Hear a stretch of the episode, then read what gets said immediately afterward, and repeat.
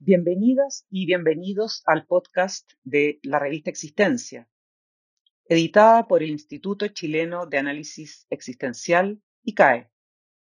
Soy Michelle Croqueviel, psicóloga clínica, y a continuación voy a leer un breve artículo que publiqué el año 2014, titulado El aburrimiento, ¿un sufrimiento del ser?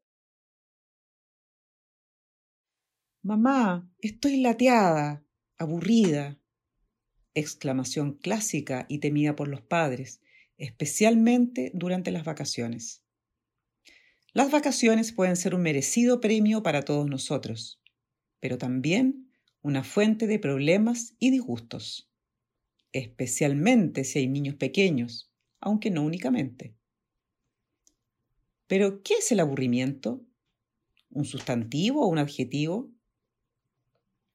¿Pero qué nos señala a nivel psíquico? ¿Es un pensamiento? ¿Es un sentimiento? Existencialmente, el aburrimiento puede ser comprendido como un sufrimiento del ser. Este ser que es único e irrepetible. Este ser que a cada minuto puede develarse diferente. Este ser que es pura potencia, pura posibilidad, repentinamente se ve imposibilitado, coartado, atado de manos para poder manifestarse. Y por eso sufre. Cuando un niño dice que está aburrido, y muchas veces nosotros, como padres herederos y transmisores de frases insólitas, como «los tontos nomás se aburren» o «no tienes derecho a aburrirte con tantos juguetes», en realidad es un niño que sufre.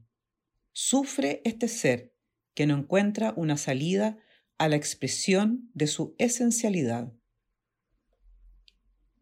Basta con que nosotros le abramos una ventana creativa y solitos se encaminan a su expresión única e incomparable. Invención de historias, teatralizaciones, construcciones artísticas, creaciones peculiares. ¿Y nosotros los adultos? ¿Padecemos también a veces de aquello? Claro. Y si nos detenemos en nosotros mismos a sentir lo que sentimos, cuando estamos aburridos, notaremos que no es algo grato, que nos incomoda, que nos estrecha. No nos hace bien. Sufrimos.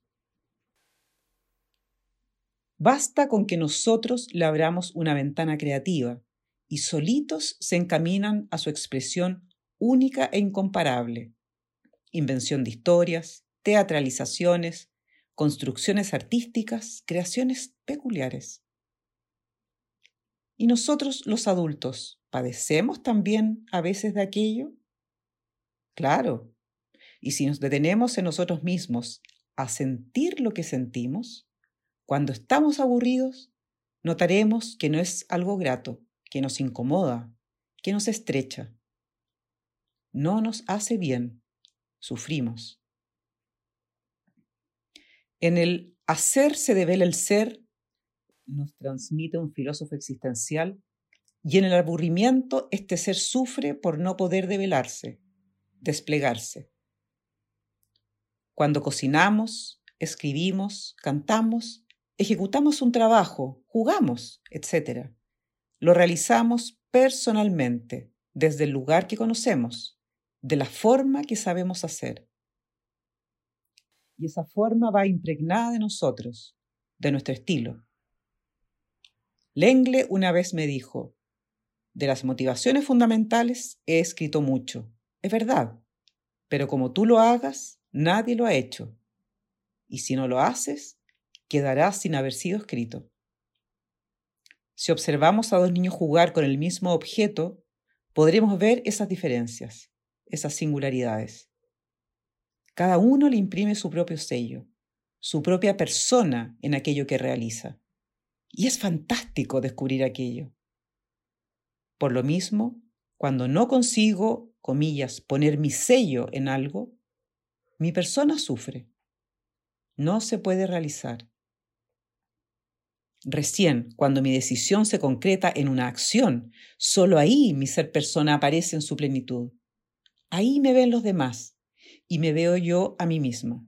Aparece mi sello, lo mío propio, mi forma. ¿Y qué ha faltado entonces para que ello ocurra? Probablemente alguna o algunas de las preguntas fundamentales. Por ejemplo, ¿qué es posible para mí hacer en este momento? Para luego preguntarme, ¿qué me gustaría hacer? Y de ahí llegar a otra gran pregunta, ¿qué me permitiría yo hacer en este momento? Y finalmente aterrizar o volar hacia la pregunta final, ¿qué hacer tendría sentido para mí en este momento? Pero para que estas autointerpelaciones tengan buen asidero, requiero de apertura.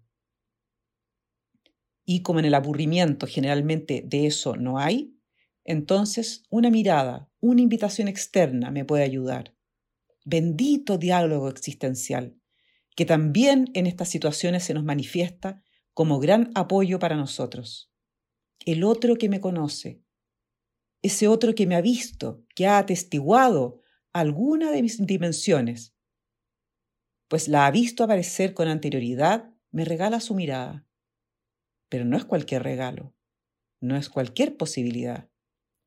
Me devuelve, me ofrece una mirada de mí mismo, porque me ha visto expandida, expandido.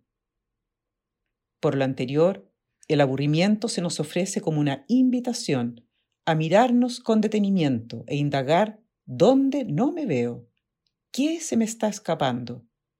Y o ayudar al otro a reencontrarse con su ser.